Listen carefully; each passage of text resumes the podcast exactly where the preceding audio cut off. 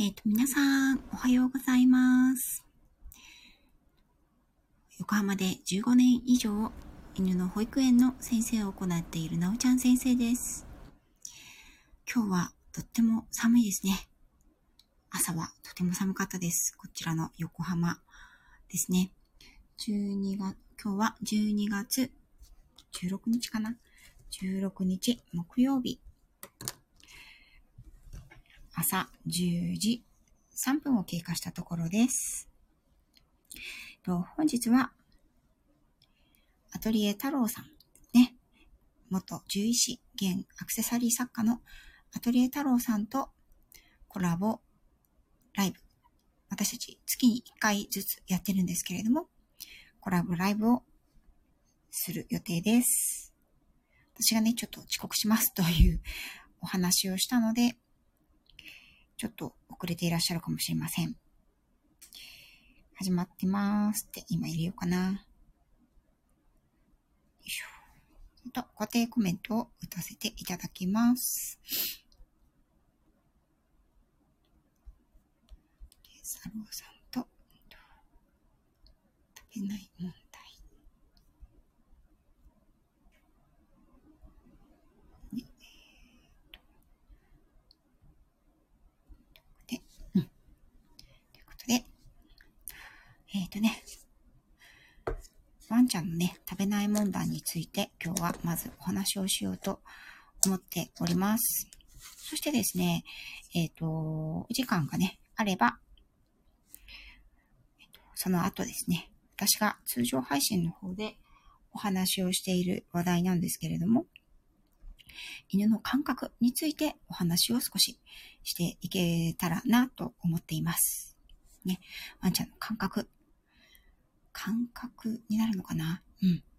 多分そうだと思うんですけど、私は私なりのあの経験や体験っていうのを、あの先日特にですね、観察能力と、他、人の感情にね、共感する能力っていうものに関して、あのお話をさせていただいたんですけれども、獣医師さんという立場からアトリエ太郎さんがどのように感じていらっしゃるのかなっていうのを、あの、お話ししてみたいと思います。りょうこさん、おはようございます。あ、バスに乗ってらっしゃるんですね。一周年おめでとうございます。ということで、ありがとうございます。お忙しいところ。ね、一周年記念ライブはね、あの、とてもややこしいことに、あのー今度、この後のね、12時の時間帯でやろうと思っていますけれども、うん今は、えっ、と、一応ね、コラボライブをしようかなと思っています。あの、待っているところです。あ、いらっしゃいませ。太郎さんでは、えっと、招待させていただきます。いたかな？あ、おはようございます。おはようございます。おはようございます。遅くなってしまってすいません。おいえいえ、こちらこそよろしくお願いし願ます。いします。あ、大さんおはようございます。ありがとうございます。おはようございます。お邪魔します。今日はよろしくおよろしくお願いします。願いします。私ね、あの、昨日が1周年だったので、はい、おめでとうございます。そう、だから今日ね、あの、このライブが終わった12時から、あの、ちょっとね、個人のライブをやるよっていう風なお話を昨日したので、もしかしたらこの時間なのかなと思っていらっしゃってくださる方が いるかもしれない。紛らわしくて。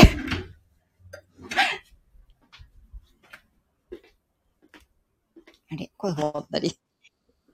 ありがとうございます。大さうんん、ありがとうございます。大さんありがとうござまして。ます。大さんはね、あの。はい。16時間断食トレーナーということで、お現在ね、バリ島に住んでいらっしゃって、はい。あの、ワンちゃんたちもね、たくさんいらっしゃるんですよ。えー、うん。いいですよね。日本あったか、あの、寒いからあったかいとこちょっと羨ましいですよね。この時間だと思ったわって書いてね、第3はね、第3の姿が今見えた瞬間に、あ、ちょっと間違ってると思った。ごめんね。大さんごめんね。12時からなの。すいません。いやいや、そう、だから、そんなお忙しい日にね、予定を組んでいただいてしまって申し訳なかったな。違うんです。私の調整が、あの、おバカだ。っていうか、もうでもなんか、年末に差し掛かってくると、学校もね、子供の学校も早く終わったりとかで、そうなんですよ。23からもうね、給食がないので、ちょっと、ね、来週は無理だなと思って、バタバタとしちゃうなと思って。ありがとうございます。いやいや、ちょっとね、詰め込んじゃいました。すいません。あいや、そしておめでとうございます。素りがとうございます。晴らしい。まさか1年間もね、続くと思ってなかったんですけど、うーん、あ、そうなんですか、うんでもね、やるからには1年はやろうって決めてたんですよ、やるときにね。なんかね、そういうところがいつも私リスペクトなんですけど、なんていうの？あのー、自営業魂？あの、なんていうの話なのかな？あの、なんていうの？その、気まぐれ、ただただの気まぐれではないというか、あの、ほら、そんな、あの、すぐに結果が出るわけでもないこともよく分かっていらっしゃって、うん。結果は出ないですね。うん。うん、なんかその、ね。地道に地道に積み重ねる感じとかっていうのは、うん。やっぱり違うなって思ってリスペクトでございます。どうですか？なんか多分ね、あんまり人の評価を気にしてないんですよ、私。だから、いや、でもね、常に己との戦いだと思ってるので、そこそこ、そこ、そこなんですよ。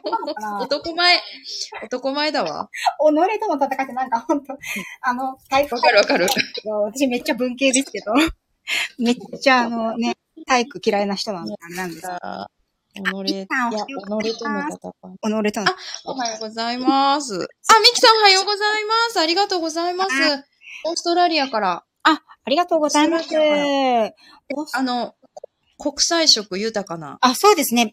第3バリ島で、うん。ミキさん6匹おりますってすごい。ですよ。だからね、別にここにいらっしゃっても全然おかしくはないんですよ、第3。でもね、ほら、あの、第3はね、断食トレーナーさんなんで、ご自身もね、あのー、食にはとても気をつけていらっしゃると思うので、ワンちゃんのね、食のこととかもね、多分すごく気を使ってらっしゃるんじゃないかなと私は思っております、勝手に。素晴らしいですね。なんか、食に詳しい方すごく多くないですか？あ、多いですよね。うん。やっぱり健康に関して。うん。うん。ね、今日はその中のテーマの一つで、あのー私はトレーナーという立場で、まあ、犬の保育園の先生という立場で、そして、あのーアトリエ太郎さんは、まあ、今はね、あのーお手伝いっていうか、はい。あのーはい。旦那様の開業されている病院で、あの、お手伝いをされているということで、現、はい。今はね、あの、アクセサリー作家さんがメインなんですけれども、はい。ちょうど、あの、はい。いらっしゃいますので、その獣医さんの観点から、あのーはい。お話をね、それぞれはい。していこうかと思いますので、ではそろそろ本題に入っていこうかなと思います。はーい。えー今日はですね、犬の食べない問題、どうする？どうする？ことを、はい。ちょっとね、テーマに少し、あの、お話ししていこうかなと思うんですけれど、はい。はい。で、これはですね、まあ、あの、ぶっちゃけて言うと、おそらく2択しかないんですよね。2択っていうか、はい。犬の食べない原因は、おそらく体調が悪いか、体調が悪くないかとしかないじゃないですか。はいはい。まず大きくね大。きく分けると、病気、うん。病気か病気じゃないか。はい。うん。そうですね。そうですね。はい。病気の場合はもうこれ病気なので、病気を治すことを優先しないといけないと思うんですよね。はい。はい。病気で食欲がないとか、病気で食べムラがあるとか、うん、そういった問題の場合は、場合はね。でうんえっ、と、もう片方の病気ではないっていうところのウェイトが飼い主さん悩まれるところで大きいんじゃないかなと思うんですね。うん。で、私もこれすごく聞かれるんですよね。あの、そうでしょうね。食べない。ものすごく聞かれるでしょうね。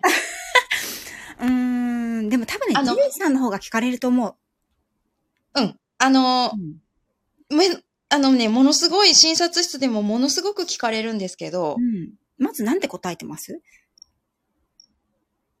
えっとね、一応どういう食べない様子なのかを聞くんですね。一応はやっぱり、その、私ね、いつもね、診察するときにうん。大事に思ってるのは、うん一応飼い主さんがその、思いを吐き出すというか、うんうんうん。えーどのように心配になっているかをまずは聞くということをいつもするので、ええ、ええ、ええ。ワンちゃんの様子を見たり、雰囲気見てたら、あ、100%問題ないやつだなっていうのはもう鼻から分かってはいても、あるある。ね。はい。でも一応その、どう、どのような心配の仕方をされているかを必ず聞くようにしていて、うんうんうんで捉え方がやっぱり、あの、間違っておられる方がとっても多いので、捉え方。はい。はい、そのワンちゃんの食についての、うん。食べる食べないとか、その習慣ですとか、はい。動物としての習性だとか、うん。うん。そういうのの捉え方がやっぱりちょっと間違ってる方が多いと思ってるんですね。ええ、ええ、具体的にどのように間違ってると？えっと、その、だから、食べたら、出したら出しただけ食べるじゃないですか。ワンちゃんって。っうん、うん、食べる。っていうの、が、うん。はい、本来犬として全然ナチュラルな姿ですよね。はで、常に、えっと、擬人化した暮らしをしちゃってるせいで、い。うん。オーバーしてるわけで、うん。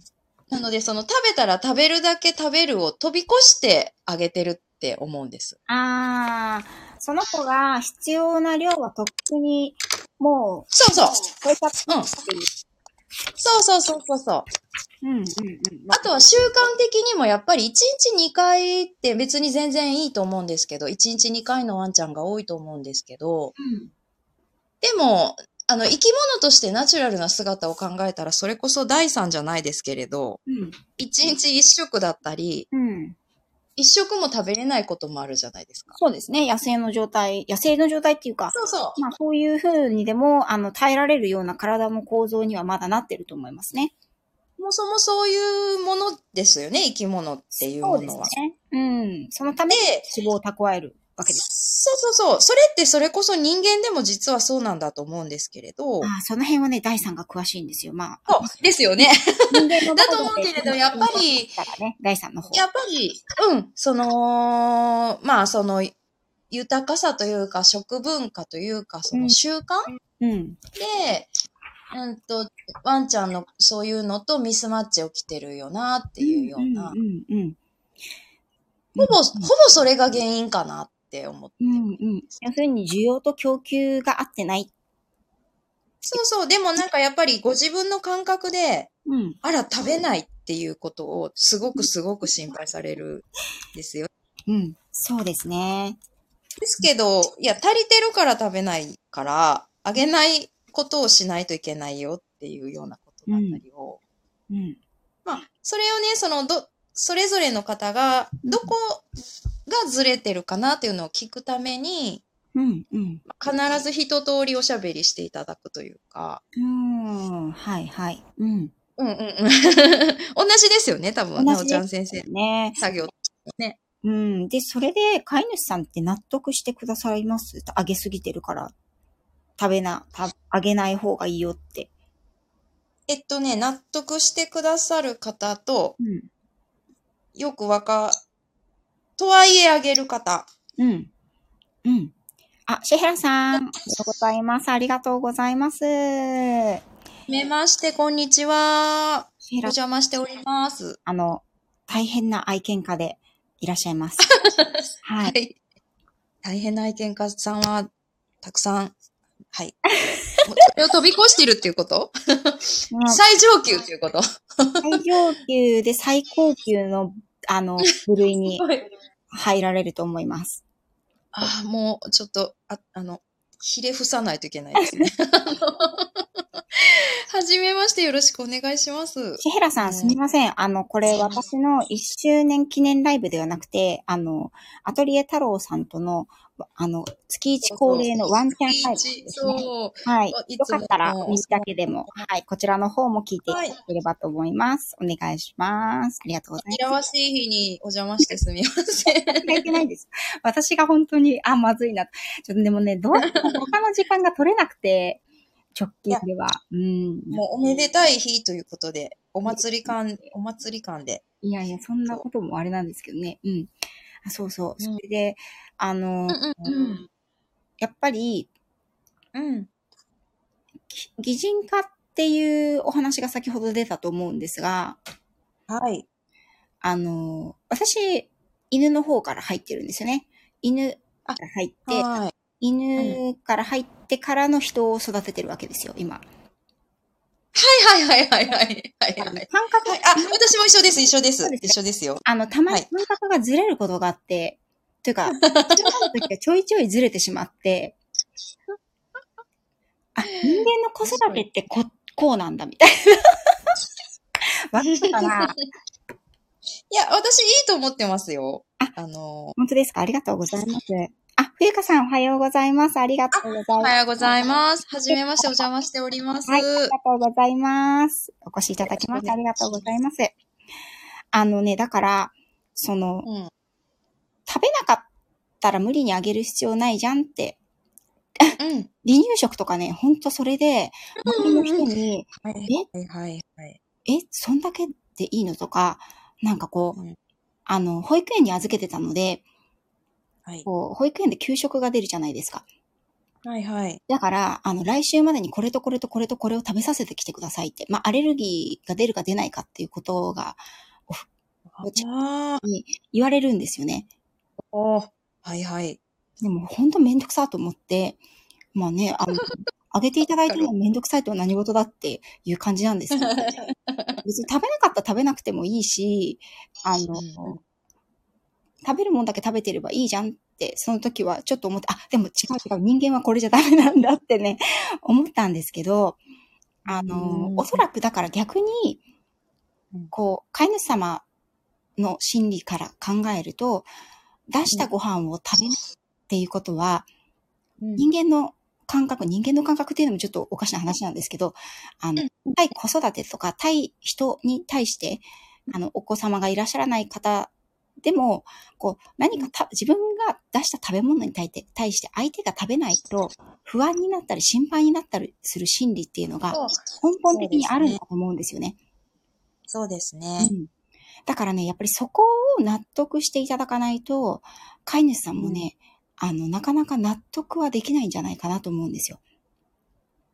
そうですね。それでね、あの、とはいえ、その自分が出した食事を全部ペロッと食べてくれるかっていう話なんですけどう、ん。それが多いんですよ。飼い主さんたち。多い。皆さん。大体ね。うん、そう。だから、その事象が起きて、あの、事柄が起きているから、うん。適正量に戻す話をしますよね、いつも。そうですね。うん。だから今実際いくら上げてるかっていうことを、まあ診察室では具体的に数字で一緒に探っていくんですね。ええ、ええ、ええ。大体の方があの、こう、カップでざ、ざくっと上げるっていう、大体よくあるのがそれなんですけど、いちいちグラムを測ってみてくださいって言ったりとか、あいいですね。うん。はい。だから、パッケージに書いてある量だったり、あの、それとワンちゃんの運動量とか、まあその生活スタイルも含ええ、えめてえ、。そうですね。年齢とかね。してうん。そう、でもまあ、大体ちゃんとやってもらったらね、多めかなっていうのが出てくるんですよ。うん数字でが。数字でちゃんと、あの、見えるようにすると。うん、うん、うん、うん。うんあとはおやつの回数。そうですね、おやつも。おやつの回数とおやつの内容。う ん内容はね、かなり重要ですね。あとそのそう、そうそうそう。結構見落としがちなのが、こうんう、なんていうのかな。こう、ご家族が多い場合に、ああ、はいはい、ありますね。お父さん問題ですそう、おね。父さんも、大体、大体お父さんがね、あの、大体お父さんおが、父さん、おじいちゃん問題ですね。お父さん、お大じいちゃ体ん、そうなんですね。女性は結構ね、台所を預かる人間として、やっぱりこう、結構、うん。きちっとしてる方も多いと思うんですけど、うん。で、お子さんはね、結構こう、ほら、お母さんがダメって言ったらもうしょうがないなってなるけど、お父さんはね、晩酌の、あうん、お供に。お、なんだ？欲しいのか？よしよしってあげちゃうんですよね。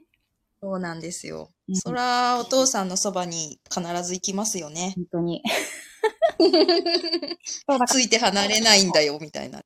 ごか、でもお父さんの、あの、仕事帰ってきて、帰ってきて、いあの、うん愛犬が一番喜んで帰ってきてくれるっていう、その、だから何かあげたいっていう気持ちはね、とってもよくわかるんですよね。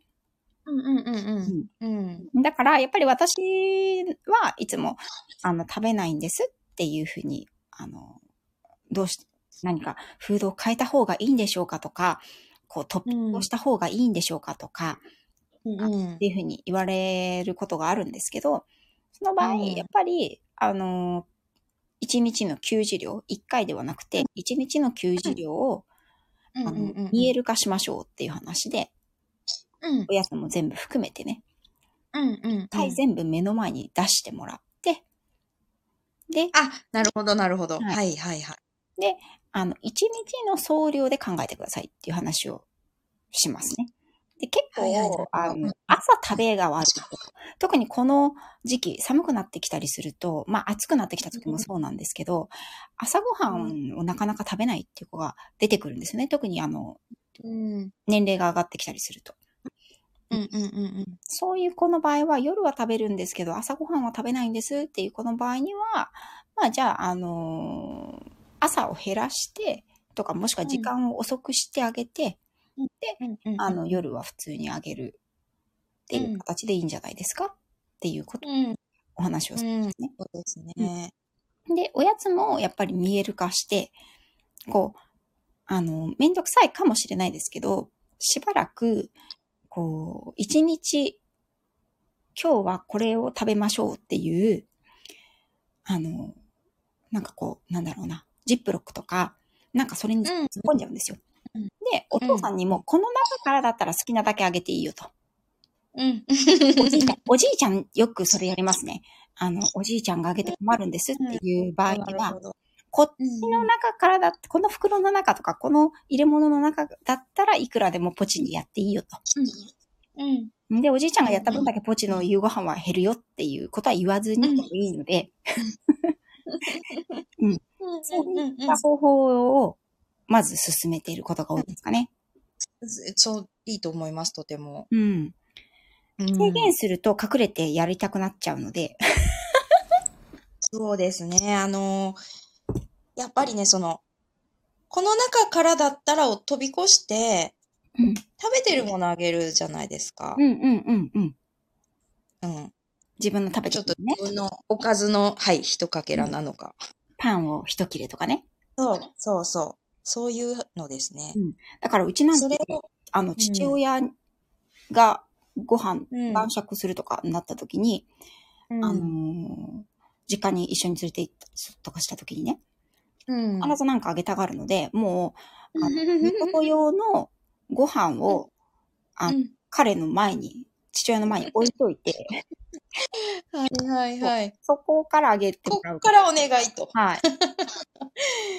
うん、とてもいいと思います。うんあの、まあ、しじゃあしょうがないかって言ってね、一応受け入れてくれやすそうなそうそう。ことえやなって。入れてくれやすそうなことを選ぶっていううん。のも結構、飼い主さんがね、やっぱり、あの、トレーニングは特にですね、あの、病気ってこう、うんと、なんていうのかな。治療の仕方とか、お薬はい。とかって、一般の飼い主さんからはちょっと分かりづらい専門分野だったりするじゃないですか。そうですね。この病気にはこれを使わないと良くなりませんとか、この症状ははいここれをしちゃうともっと悪化しますとか、あの、治すためにはこうしましょうって言うと、あの、うんすごく、なんだろう、飼い主さんは、うん、んやっぱりそこで獣医さんの力って強いなって思うんですけど、発言って強いなって思うんですけど、うんやっぱりはい。言われた通りにされる方が多いんですよね。うんただトレーニングのことって結構、うんとね、飼い主さんはね、お話ししても、な、本当にね、お話ししててよくわかるんですけど、あ、この方は、この言い方全全然納得してないなとか、うんで、結局犬っうんて飼い主さんが変わらないもしくは何かを行動しない限り、行動を変えたりしない限り、同じままの状態だったら犬だけ変わるってことはまあ難しいんですよね。うんうん。そうですね。あのーなので、飼い主さんが受け入れてくれやすいようにお話しするっていうことは、まあ我々の、うん。あの、仕事としては必須だと思っているんですけど、うんうんうん。ここでね、飼い主さんと喧嘩しても意味がない話なので、うんうん。なのでご飯のことに関してもそうですし、あとはその、揚げすぎ、もうそもそもが揚げすぎっていう場合も多々あると思うんですが、うん。その場合はやっぱりその残すっていう子、残してしまうっていうワンちゃんに関しては、まあ、うん。あの、食べきれない量なのかもしれないので、まあ、あの、揚げ方をちょっと変えてみましょうとか、まあ、そもそも食が細い子っていうのももちろんいるんですけど、うんそういった子の場合は、やっぱり、まあ、多い、まあ、量が多くて、もう残してるっていう子の場合は体型を見れば大体わかるじゃないですか。はいはい。大体は痩せてないですよね。うん。食べないんです。食べないんです、うちの子って言って、ちょっとガリガリっていう子はあんまり見ないので、うん。あの、でもその、食が細くて痩せてる子もあんまりいなくないですか？そうですね。まあ、あの、サルーキー痩せてる子が大体少ないでしょ？痩せてる子は少ないですね。で、犬種的に、はい、体格、体型的なものは、あの、それぞれありますけど、うんうん。その、食食が細くって、この子、なかなか食が細くて食べないんですって言うけれど、その体型的に問題がないというか、つまりその食が細いわけではなくて、うんっていううん。うん。こともあると思うんです。その認識が少しその、うんうん。なぜ食が細いと思ってしまうのか。たまにいますけどね。あの、トまあ、まあ、うん、超小型犬とかねプ。ードルちゃんとか、うんうんうん。すごく線の細い子ね、確かに。あの辺は。細くてやっぱり食べないっていう子も、まあ、たまにいますけど、でも明らかに、あの、いい体格をしていて食べない子の方が多いですよね。うん そうそうそう、そうだし、そうなんです。そうなんです。それと、さ、その、たまにいますけどねの場合もう、ん。病的に食が細いと思う必要はないと思っていて、うんうんうんうん。私はなんですけど、その子の食のリズムがそれだってお認識して、別にその健康状態の管理ができていればいいんじゃないかと思ってるんですよね。ああ、そうですね。そうかそうか。うん中医学的に見て、その健康状態に問題がなければ、無理、その無理に食べさせる必要はないということですね。病的に、はい、食がその、その子の、まあ、その、え、どうですかね？あのね、うん、その食が細いって飼い主さんおっしゃるけれど、うんその病的に痩せてる、その、それを言われる飼い主さんのワンちゃんで病的に痩せている子がいるかって思うと、うんいないと思うんです。うんうん。まあ、いないです。病的にやってる子は本当にだからですからね。そう、そうそう、病的に痩せる子は病気になる何かしら病、痩せる病気がうんあるわけであって、うん食が細いから食べさせなくちゃってこう躍起になる必要がないと思うというか、うんうんうんうんうんその子の量なんですよね。うんうん。まあ、人間でもそうですよね。人間の子供でも、うんうん。あの、んよく食べること、まあ、元気だけど、あんまり食べ、食べないとかって、食、食べることに執着ない子って言いますもんね。うん。うん。そう。あとはね、それも、まあもっと厳密にいろいろ、すごく掘り、掘り下げるとというか、やっぱり運動量とか生活スタイル的にも、うん、まあね、そういう子ってそんなにお散歩の量とか、うん。そもそも性格的にすっごくアクティブではないというか、割とおっとりした子だったりとか、じゃないですかね。そうそう。やっぱりね、トレーニングをしてても、うんうん。食にすごく、なんていうのかな、貪欲なこと言うかっていうのは、やっぱり、うんうん入りやすいんですよね、トレーニングが。すごくそうですよね。うんだからもう、うん、もう食いしん坊万歳っていうね。だから、あすの、ごく管理しやすいですよね。食べるもの、おやつとか、まあ、フードとかをトレーニングに使う、使わないのっていうのは、あの、うん個々の飼い主さんの中でもあると思うんですけど、あと訓練士さんとかね、トレーナーさんの間でも、あの、いろいろ、その、思う方針としてあると思うんですが、うん。私は、それは生きるためのモチベーションだと思ってるので、動物って本来そうじゃないですか。食べるものを得るためにうん、日々の大半の時間を費やしてるわけですよね。食べるものを得るために、自分の頭と体を使うわけじゃないですか。うん。だから、その、食べることを、ペットのワンちゃんたちって、すごく容易になってしまってるので、まあ、苦労がないわけじゃないですか。うんうん、あ、そうそうそうねなので。ねそうです。頭を使う機会も減っちゃってるんじゃないかなって思うんですね。頭と体を使う機会も。うんうんうんうんう。うんん。だからそこで頭と体を使うことで、あの、より食に貪欲になるケースは多々ありますし、うんうん。だから揚げ方をちょっと工夫しましょうっていうことで、そのフードボールに山盛り入れてどうぞって言われると、半分ぐらいしか食べないっていう子もいるんですけど、例えばチーク玩具に入れたり、トレーニングであの少しずつ揚げると、よく食べるっていう子もね、結構いるんですよね。うんうんうんううんん。だからやっぱその、うん。そのフードボールにたくさん入れて、1、2回どうぞってあげてしまうのは私はもったいないと思ってるんですよね。うん、なるほど。彼らが学ぶ機会、その成長する機会が、うん。その粒の分だけあるのにっていうのはね、もう私の考え方なんですけど、うん。うんうんうんうん。だから、うんまあ、そもそもの食べない問題とはちょっとずれてしまうかもしれないですけど、食べることに対してうん。少しその欲をつけてあげるっていうこともしてあげた方がいいなというふうに思いますね。うん。うん、なるほど。食べそうではうん、すごくトレーニングが、まあ、入りづらいそうですよ。そう思います。ですね。あの、食べる子よりは。うん。だから最初はその食、食べることをモチベーションにするっていうところから始めるんですね、トレーニングを。ああ、なるほどね。その食事の管理から実は始めます。まあもちろん緊張だそうですったり、ね。萎縮だったり、ストレスで食べられない、一時的に食べられないっていう場合も多々あります。うんうん特にあの繊細な研修に関してはうんね。うん。うんうんまあラブとかビーグルとかは緊張してても食べるんで、うん。対してし、まあ、フレンドリーな子も多いですからね。そうそうそう。うん。だけど、ううんん。なるほど。そうですね。なので、うん。よくわかります。うん、状あの況によっても、それと今ね、その、なおちゃん先生のお話を聞いて思ってて、うん。あの、さ、さっきも言ったんですけど、食べたら食べれるだけ、その食べれる時にうわーって食べれる、食べる生き物じゃないですか。はい。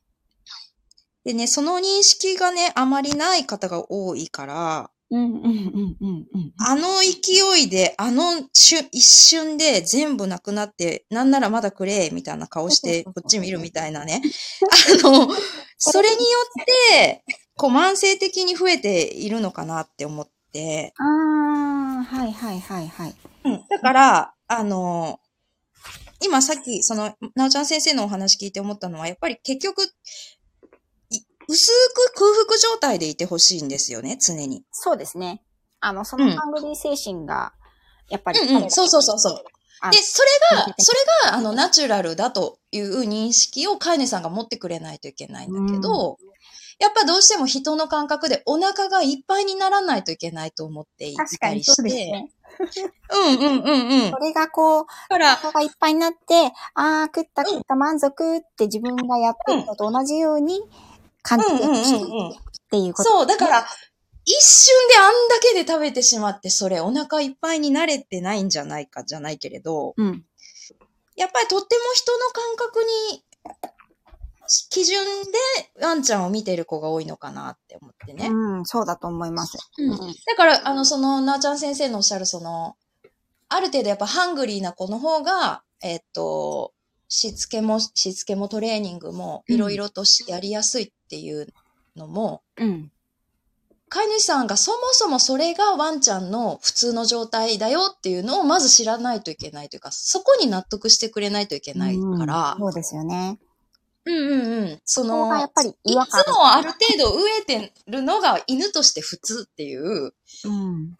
あの、そこがなかなか変えるのが逆、まあ難しい人の場合は難しいなって思うことがあるんですよ。うんそうですね。確かにね。うん。そうなんですよね。であの、不思議なことに猫ちゃんは、あの、村食いするからとか、猫食いっていううんうんうんうんぐらいうん。うん認識は入ってるんうん。ですけど、犬はその、うんあればあっただけ食べてしまって、うんいつまでも食べられるようんっていう認識はあんまりないかもしれないですね。やっぱりその野生の姿をイメージすることがもう全くきっとないんだろうと思うしワンちゃんを見るときに、生き物というかもう本当に愛玩、うん。愛情を与える対象だから、まあ、まあまあまあ、本当に子供みたいに見ているっていう。うん、うん、うん。で、その子供みたいに見てるのが心の部分だけではなくて、もうその 生き物としてもちょっと、えっ、と、境界線がこうん、うん。う、わかりにくくなってるのかなっていうんううん感じはするんですけど、どうですだかからこその、やっぱりその、出したものを全部気持ちよくうん。食べてくれないと、た何か、そうだから、あの勢いで食べるから、うん、足りてないのかなとかね。ちょっとずつ増えてたりすると思うんですよ。うん、おそらくそうですよね。カップ一杯が、カップ一杯がすり切り一杯なのか少し持っているのかみたいな感じなんですけど。そこは大きな差ですよね。うん自だからグラムの話をするんですよね。うんうんうん。うん。あのー写真で見せた時に分かりやすいんですけど、カップ一杯って、あの、飼い主さんどんぐらい入れますっていう時に、うん。えっと、まあ、犬種にもよるんですけど、大概やっぱり小型犬の子がまあ、ほぼ多いじゃないですか、ええ大半で。。はい。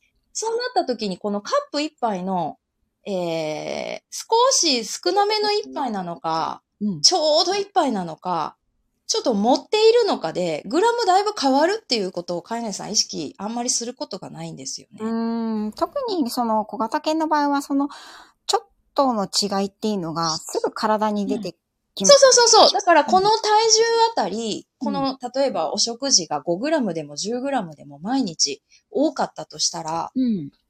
ワンちゃんのこの体重あたりどのぐらい普段多く食べてるかっていうのを、こう、グラムで意識し、グラムというか目で見てグラムを意識してもらって、うん。それでやっと分かってもらえるぐらいの感じっていうか、うんあとやっぱりその最最初におっしゃっていたグラムをきちんと測る、数字で見る。うん。あ、そうそうそうそう。ねうんうん。そうそう。だからやっぱり、いつものこと、毎日のこと、しかも1日に2回とか、こう、まあ、なんか自分の生活もありながら、忙しくやってたりすると、うん。いつの間にか、あの、積み重なっていたっていうことはよ、もうとてもよくあるから、うんうんうんうん。そうそう、だから毎回もう測りとセットであげるのが本当は一番いいですよっていうのはうんうんうん。言うんですけど、うんそもそも、私の感覚では、あの、うんフードの袋に書いてある、うん。あの、表示されてる給仕量って、うん。ちょっと多い気がするんですよ。ああ、そうかな。ん。えっと、多分、食事の種類にもよると思うんですけれどねま。標標準的なのかね、うんう上下の幅があるはずなんですけど。というのも、特に外国製品の場合は、あの、うんうんおそらくですけど、犬の運動量が違うと思うんですよ。ああ、なるほどね。うん確かに。そうですね。はい。だから、私は結構、あの、気持ち、逆にこう、カップ、ワンカップって書いてあったら、盛るよりも逆に、逆に足りない、ちょっと、減らし気味で。うんっていうぐらいの方が、健康を維持するには、うん。うん。要するに肥満体だといいことはないじゃないですか。はい。うん、健康を維持するためには、あの、ちょっと少なめの方がいいですよっていう話はしています。うん、そうですね。家から動かない子の方が多いので、うん。一日ね。下手したら小型犬、都市、首都圏に住んでる小型犬の場合は、土日しか散歩に行かないっていう子もうん。いるので、うんうんうんうんうん。そうね。意外と盲点ですよね。そうそうそう。それでほら、サークルの中でね、十何時間お留守番。それで一日二食食べろっていうのは同じ、うん給仕量のうん。多分だからこそ多いんじゃないかな。そして食べないっていうふうに、食べないからトッピングするって なってしまうのかなっていうふうにちょっと感じるんですうんね。そうですね。うん本当に。あ、森本先生、こんにちは。ありがとうございます。お忙しいところ。こんにちは。よろしくお願いします。は、あの、はい本物のお医者さんです。あ人間の方のお医者さんで、はい。で、えっと、5人のパパさんですね。5人のお子さん。おー、すごい。太郎さんは4人ですよね。男の子4人はいですね。4人男の子の。あ、しょこさん、こんにちは。いらしていただいてありがとうあ、しょこさん、こんにちは。うんありがとうございます。あの、犬の食べない問題に対して、いろいろと、自由さんと、ねーナーという立場でうんいろいろとお話をさせていただいておりました。まあ、ちょっはいとね、二人ともやっぱり思ってることは大体一緒かなっていうのはありましたよね。うん、飼い主さんのやっぱり認識、犬っていうのはそもそも食事をどのように取るのかっていうことの認識のズレだったり、うん。ううん。ん。そうですね。が、私たち、その動物関係者が認識している犬の食事っていうものと、その飼い主さんが思われているうん。ワンちゃんのご飯っていうものの差が少しあるっていうところは、まずあると思うんですね。そうですねうん本。当ですね。はい。それからまた、その、上げすぎを、まあ、どのように防ぐかっていうことで、あのーきちんと数字化、数値で見える化をするとか、まあ、一日の総量を、あの、一日の最初にもう出してしまって、そこからご家族でね、あげす、こう、おじいちゃんとかお父さんとかが勝手にあげてしまうって困ってしまうっていう場合には、一日の、あの、送料を出しておいて、この中から上げてくださいっていうふうに言うようにするとかね、その状況を管理するっていうことですよね。うん。これはもう犬の問題ではなくて人の問題に完璧になってるんですけど。あ、まさにショコさんが今、あ、本当ですね。ショコさん、厳しくやってますが、夫がかわいそうで見ていられると変な時間に与えようとして困ります。うん。あの、お父さん。お父さん問題。はい。そうなんですよね。うん。で、そのね、かわいそうで見てられないのはどうしてかな？何がかわいそうなのかなっていう。そうそうそうそう。うん、そう。はい。そう。そうそれそれ。何がかわいそうなのか、おし、何を、おかわい、何を見て、ね。かわいそうとおっしゃってるのかを教えてうん。いただければそのあげないことが、きっとそうですね。きっとその、例えば一食多分、ショコさんこの間私に、一曲にしてるっておっしゃってましたよね。そうそうそうそう。ううんん。で、それがその、それこそこの食べない問題最初ご相談いただいたショコさんだったんですけそうれどね。ですよね。うん。うん、ちょっととある病気でお薬を、あのー長らくあげないといけないという時に、薬を嫌がることがきっかけで、うん。で、ちょっと食事のペースが乱れたうん。っっていうことなんだけれど、うん。で、その時に私が言ったんですよね、その、そうですね。うん。うん、あのーだったら、えっ、と、置き餌もいらないし、うん。えー手であげたりとか、あれこれ、こう、すごく飼い主さんが手をかけることはしなくていいから、うん食べなかったら、もう、下げてしまって、はい次の食事まで何にもあげないと。うん。いうのをししばらく頑張ってって言ったら、今その旦那さんが、あげないことでお腹空かせてそうだからかわいそうと いう話うん。うん。はい。ですね。だからそこがだから認識、さ最初ね、喋ってた認識のズレですよねそう。ですね。えっと、ショコさうんうんうんん、その、ワンちゃんは、一日一食にして、あ、今、コメント入れてくださってますね。えっと、でも変な時間にあげて食べたときは、半日分しか食べないんです。2回目は絶対食べない。ということで、うんやっぱり他の時間にあげちゃうだから、食べないんです。うん、空腹になる時間、体調のペースが乱れるっていうことだから、うん。そうそうそうそう。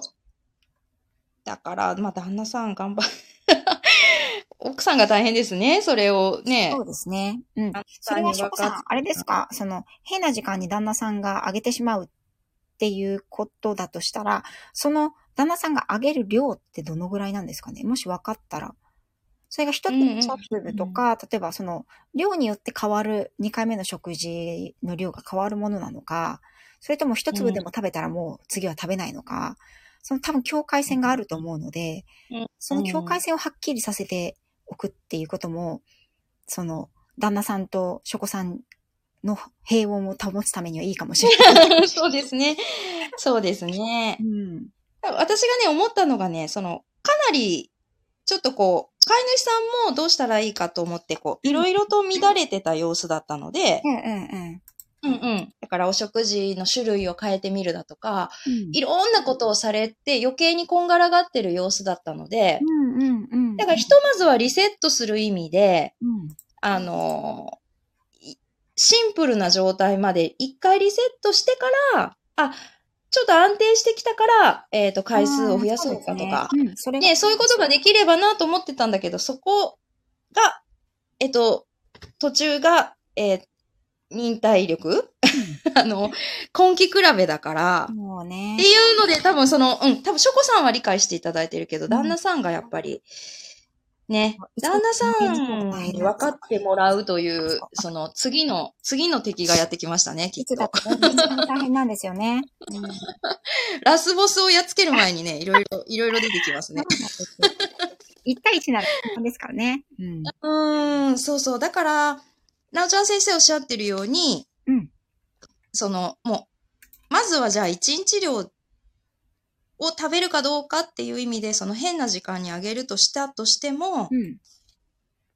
えー、旦那さんがあげなかった分を、そえっ、と、うん。旦那さんがあげなかった分をショコさんが全部ある、決まった時間にあげるという。う。うん。その、その大切旦那さんがあげたとしても、うんうんうんうん、ほんとワンちゃん。んが食べてくれる量はキープしつつ、うんうん。その量の中のものだったらいつあげてもいいよっていう感じで旦那さんにも先に渡しちゃう。うん。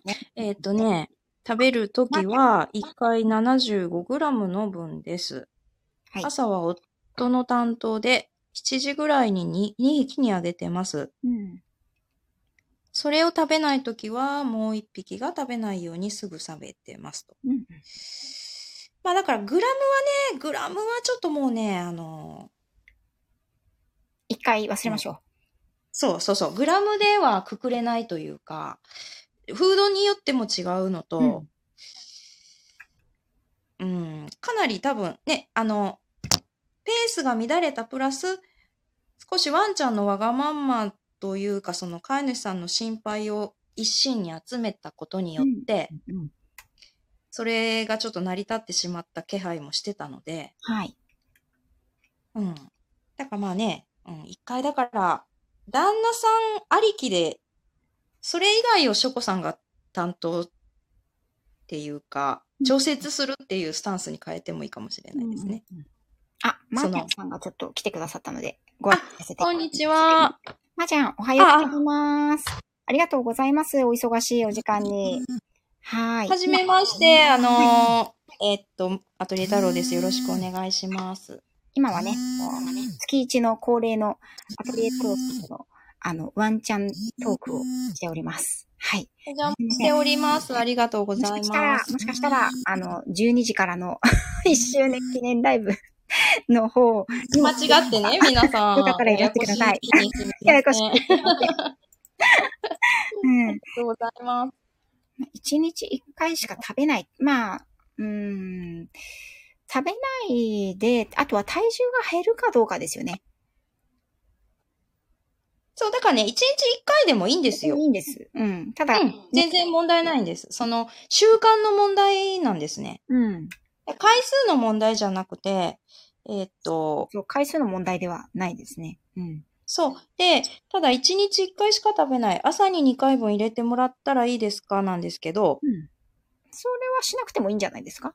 どっちでもいいと思うんです。だから朝に切り替えようということだったら、うんうん。夜あげないペースになるんだけれど、まあでも、なおちゃん先生おっしゃってたように、やっぱり、朝、起きぬ、起きてそんなに時間が経ってない状態でご飯バクバク食べるかっていうよりは、やっぱり一日活動して、そして食べることの方が多いと思えばね、朝より夜の方が食いつきはいいのかもしれないから、そうですね。あとはまあ、あの、その子の健康状態とか年齢とかにもよると思うんですけど、あの、うん運動量を基本的に増やしてあげる。そうでね、あの、うん。椎間板の、あの、トラブルがある子だから、うん。だからね、多分それこそね、あの、運動量もかなりやっぱり元気な時より、あの、減ってるじゃないですか。うん。だからそういう意味でも、慢性的にお食事がちょっと多かった可能性もあるし、うんあ多かったっていうのはその上げすぎてたというのではなくて、うん運動量のバランスとしてという意味でですはい。はいけれど、。はい。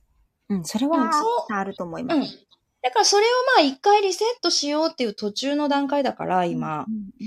旦那さんの気持ちを汲みつつ、まあ、ショコさんがこう、実験は握っといていいと思うか ね、そうですよ。そうそう。だからその朝、まあ旦那さんがあげたいということで、回数分けて食べなくなるんであれば、うんううん。ーん、あとは、あれですどうかな？かその 75g というグラム数は、うんうんうん。元気で活動的に、その、椎間板ヘルニアを発症する前と同じグラム数なのか、どう？か。かもしれないね、もしかしたら。もしそうだとしたら、その運動量がない分、あの、ワンちゃんに、の体に必要な量っていうのが、エネルギーっていうのを、その、あの、が少なくなっているからこそ食欲とか食いつきが悪いっていう形も考えられますよね。それとね、あ、そう、ちょっと極端な話も逆に言っちゃうとね、うん。そんそう栄養出張なんかならないから、ならないならない。うん心配せず抜いてください。あの、ご飯。うん。食のうん。あの、本当病的にワンちゃんが自ら栄養失調を選ぶわけないわけだから。そうですね。自然界で、うんあの、そう。し動物って拒食症をあんまり、拒食症っていうか、意志、自分の意志の力で餓死することってないと思うそう、そうそうそうそうそうそう。だから、食べないことにそれほど、えっ、と、なんていうか、神経質になる必要がまあないのかもしれないね。うんもしかしたら今のそのショコさんのうん。段階としては。うん。あの、本当その、ワンちゃんが自分から、その栄養失調になるような、食べたくないから食べませんって、自分の、なんていうの？うん。ね、フードをまあより好みするのか何なのかわからないけれど、うん。自分の意思でそうなるわけは絶対にないんですよ。もう習慣の結果なので、うん。あの、ね、そういう意味で本当根気比べなんですよね。あの、飼い主さんの気持ちが揺らいでしまうから、ワンちゃんのその空腹なり、生活なり、え食事のペースが乱れてしまうので、うん。うん。うん。あの、安心して、そのうん一食二食食べなかったり、量が減ったりすることも全然心配せず、ちょっと大きな、ドーンと安心した気持ちで、うん。うん。うん。うん。うん、見るのが一つコツかもしれませんよ。うん。ショコさん、なんとか説得してみますということで。あ、まー、ちゃん、はい。ワンちゃんトーク勉強させていただきます。ありがとうございます。えっ、と、あ、皆さんありがとうございます。そうです。前と同じグラム数です。体重は少し減ってきてるけど、食べないからだと思いますっていうことですね。あ、やっぱり前動い、活動的に動いてた頃と同じグラム数っていうことですよね。うん。うんうん。で、今このね、体重が前よりは少し減ってきてるがね、うん。病的に減ってるのかっていうことも注意しないといけそうない、ですね。そこはね。あの、もともと、えー、その、なんていうのかな、理想体重の幅っていうのがあると思うんですけど、ええ、ええ、ええ。それを飛び越して減ってるかっていうと、そんなこと多分ないんだろうと思うんです。うん、うん。うん。わかります。うん。うん。だから前が、えー、病的な、えっ、と、痩せかどうかっていうと、多分そんなことなくて、うん、前と比べて今減ってるっていう話で、うん、うん、うん。うんうん。だかだからそこもそんなには心配する必要がないのではないかと思うから、そうですね。うん。うん、うん。ちょっと大きな気持ちで少しその、ね、食べないワンちゃんをこう、多分、ショコさん自体はだいぶ慣れてきてくれてるように思うんです。こうやって私のおしゃべりとか、なおちゃん先生のお話とかもいつも聞いてくれてるから、うん。あとはご家族が今、そうですね。あの、ちょっとや、ラスボス倒す前にやっつけていかないといけない。うん。そんな気持ちで。あの、やっぱりこう、旦那さんも前の日ね、こう今ほら、忘年会シーズンなので、前の日の夜、こう忘年会でめちゃくちゃ飲み食いして、そのまま 寝ちゃって、朝ごはん、あの、いうん。変わらずうん出。されて、ガツガツ食べれるかって言ったら多分そういうわけにもいかないと思うし、うんうんうんうん。なんならねあ、いいですね、その例え。旅館の、旅館とかに、うん。朝ごはんめっちゃ出るじゃないですか。解析、ね昼になって、も、なんかあんまりまだお腹空いてないな、みたいな感じってあると思うんですよね。うんこう、アクティブに動いてなくて、ただただ、ね、温泉入ってうん出て、うんテレビ見てってやってたら、うんお昼の時間になってもお腹空いてないっていう感覚を共有していただけると、理解していただきやすいかもしれないですけどね。うんうん、そうですね。そう。まあ、ね、あとはその、やっぱり優しいからね、うん。心配してるっていうことは大前提なことは、ままあね、お互いにそうですね。理解をし合って、うん。うん、だからこそやっぱりね、もう絶対、うん。あげちゃダメっていうんじゃなくて、まあもしワンちゃんがね、あのードライフードの5粒までだったら大丈夫っていうんだったら、5粒、その5粒うんうんうんうん。取り分けておいて、うん。あの、パパさん、旦那さんにね、これだったらあげていいからっていう形で、あの、許可をして、っていうう、ん。折り合いをつけるのもいいかなとは、うんうん。そうですよね。そうそう。だからこそ、その、そうそう。本当にそう。あの、大事に思っているし、優しい気持ちがあるから心配になるわけなので、うん。だったら、でも、ワンちゃんの立場に立った時に本当にいいことは何かということをもう一回ね、うん。確認して、こう、食事のペースがこう乱れて、食べたり食べなかったりっていうことよりは、うん。安定して食べれる方がいいっていうことにうんもう一回、ね、そのためにちょっと今は我慢の時期なんだっていうことを分かってもらえるといいですよね。うん。うん。まあ、応援しております。はい。応援しております応。援しております。また、うん。来てください。ね。じゃあ、はい。今日1時間にちょうどなりますね。はい。ありがとうございます。ありがとうございます。ちょっとね、今回もう一つ、ね、あの、うん感覚についてお話ししようかなと、お時間があればと思ってたんですが、えっ、と、うん1時間経ってしまったので、あの、ねえ。多分もし、あの、良ければ、またうん来月にでも、はい。その、そのお話できなおちゃん先生がね、あの、おしゃべりされてた、はい。ワンちゃんのこう、能力？うん、うん。ね。能力です。うん。で、なんか、それが獣医さんならではで感じることはあったんですよええ、ね。ええ、ええ、せぜひそこね、聞いてみたいです。ねうん。うん。また来月ということで、じゃあ。ね、また日程合わせて、うん毎月1回、あの、交代交代で、あの、はい。私たちお互いのところでやってますので、よかったらがとうございます。来月もよろしくお願いします。はい。でもなんか、うん、ワンちゃんご飯食べない問題は、あの、短すぎてというか、とてもよくあるええ。から、うん。盛り上がりましたね。あの、ねやっぱり、あの、話し出すと止まらないというかで、すね、やっぱりね。いろいろありすぎて。ありがとうございましたこちら。こそどうもありがとうございました。はーい。はい、それでは、おめでたい日にありがとうございます。皆さん皆さんおめでとうの日だよ。紛らわしい日に設定してしまってすみませんでした。いや、こちらこそ、よりお忙しい日にお邪魔してありがとうございありがとうごます。ざいました。はい。こちらで、あの、コラボライブ終了とさせていただきたいと思います。いらしていただいた方、皆さんどうもありがとうございました。ありがとうございましじゃあアーカイブ残さた。せていただきますので、もし聞き逃したよっていうところがあったら、ごご興味あったら、また聞いてください。では、失礼いたします。バイバーイ。